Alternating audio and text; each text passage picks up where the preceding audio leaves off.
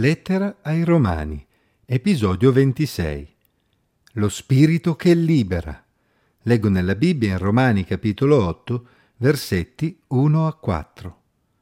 Non c'è dunque più nessuna condanna per quelli che sono in Cristo Gesù, perché la legge dello spirito della vita in Cristo Gesù mi ha liberato dalla legge del peccato e della morte. Infatti ciò che era impossibile alla legge, perché la carne la rendeva impotente, Dio lo ha fatto, mandando il proprio figlio in carne simile a carne di peccato e a motivo del peccato, ha condannato il peccato nella carne, affinché il comandamento della legge fosse adempiuto in noi, che camminiamo non secondo la carne, ma secondo lo spirito.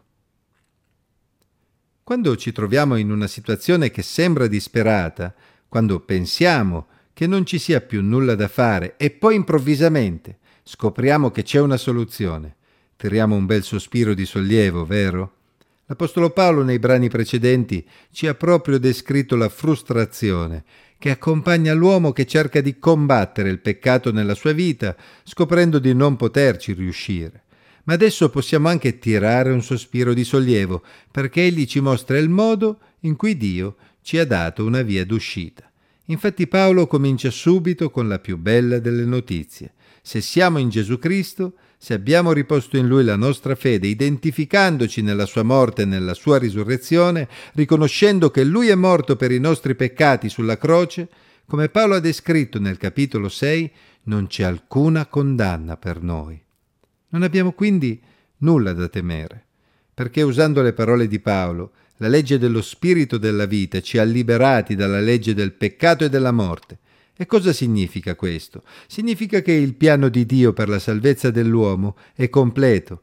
Infatti non solo Gesù ha già pagato per il nostro peccato sulla croce, ma al presente Egli, attraverso lo Spirito di Dio in noi, ci permette di prevalere sulla legge del peccato, ovvero sull'inclinazione al peccato che Paolo ha descritto molto bene nel capitolo precedente. Dio ha quindi fatto per noi ciò che noi non potevamo fare.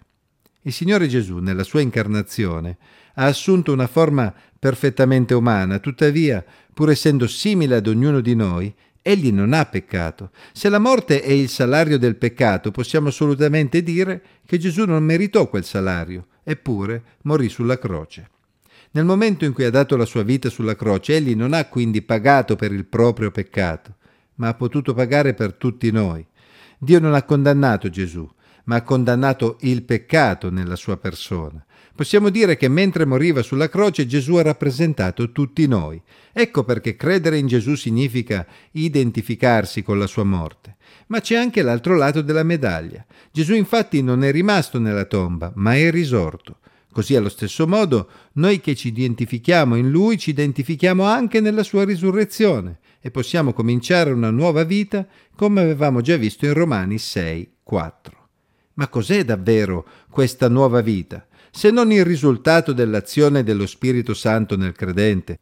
Se da una parte è vero che la natura peccaminosa è sempre presente, è anche vero che dopo la conversione il Signore agisce nel credente con il suo Spirito Santo, condividendo con l'uomo la sua natura. Si legga seconda Pietro 1,4. Dio ha quindi impiantato in colui che ha riposto in Gesù la propria fede anche una nuova natura che gli permette di vincere sul peccato. Se abbiamo ricevuto questa nuova vita, non siamo quindi destinati a perdere la lotta che Paolo ha descritto nel capitolo precedente, perché esiste in noi un'altra legge, che Paolo indica qui come la legge dello spirito della vita in Cristo Gesù, che prevale sulla legge del peccato. Non è straordinario? Ecco perché Paolo conclude dicendo che l'obiettivo dell'opera di Cristo sulla croce non è solo quello di farci ottenere il perdono per i nostri peccati, ma anche quello di permetterci di vincere sul peccato. Infatti, coloro che camminano secondo lo Spirito di Dio, non seguendo la loro naturale inclinazione, possono adempiere i comandamenti di Dio, ovvero sono in grado di ubbidire a Dio. Lo Spirito di Dio è uno Spirito che libera. Ritengo doveroso fare a questo punto una precisazione che permette anche di capire perché in altri brani del Nuovo Testamento i credenti vengono esortati a camminare per lo Spirito, ad esempio Galati 5:16. Infatti la presenza e l'opera dello Spirito Santo non impedisce ai credenti di peccare, perché lo Spirito Santo non fa violenza alla nostra volontà e se il credente resiste alla sua voce, finisce comunque per cadere. Se lo Spirito Santo ci guida e ci equipaggia per poter vincere, siamo sempre comunque responsabili delle nostre azioni, se scegliamo di fare in modo diverso.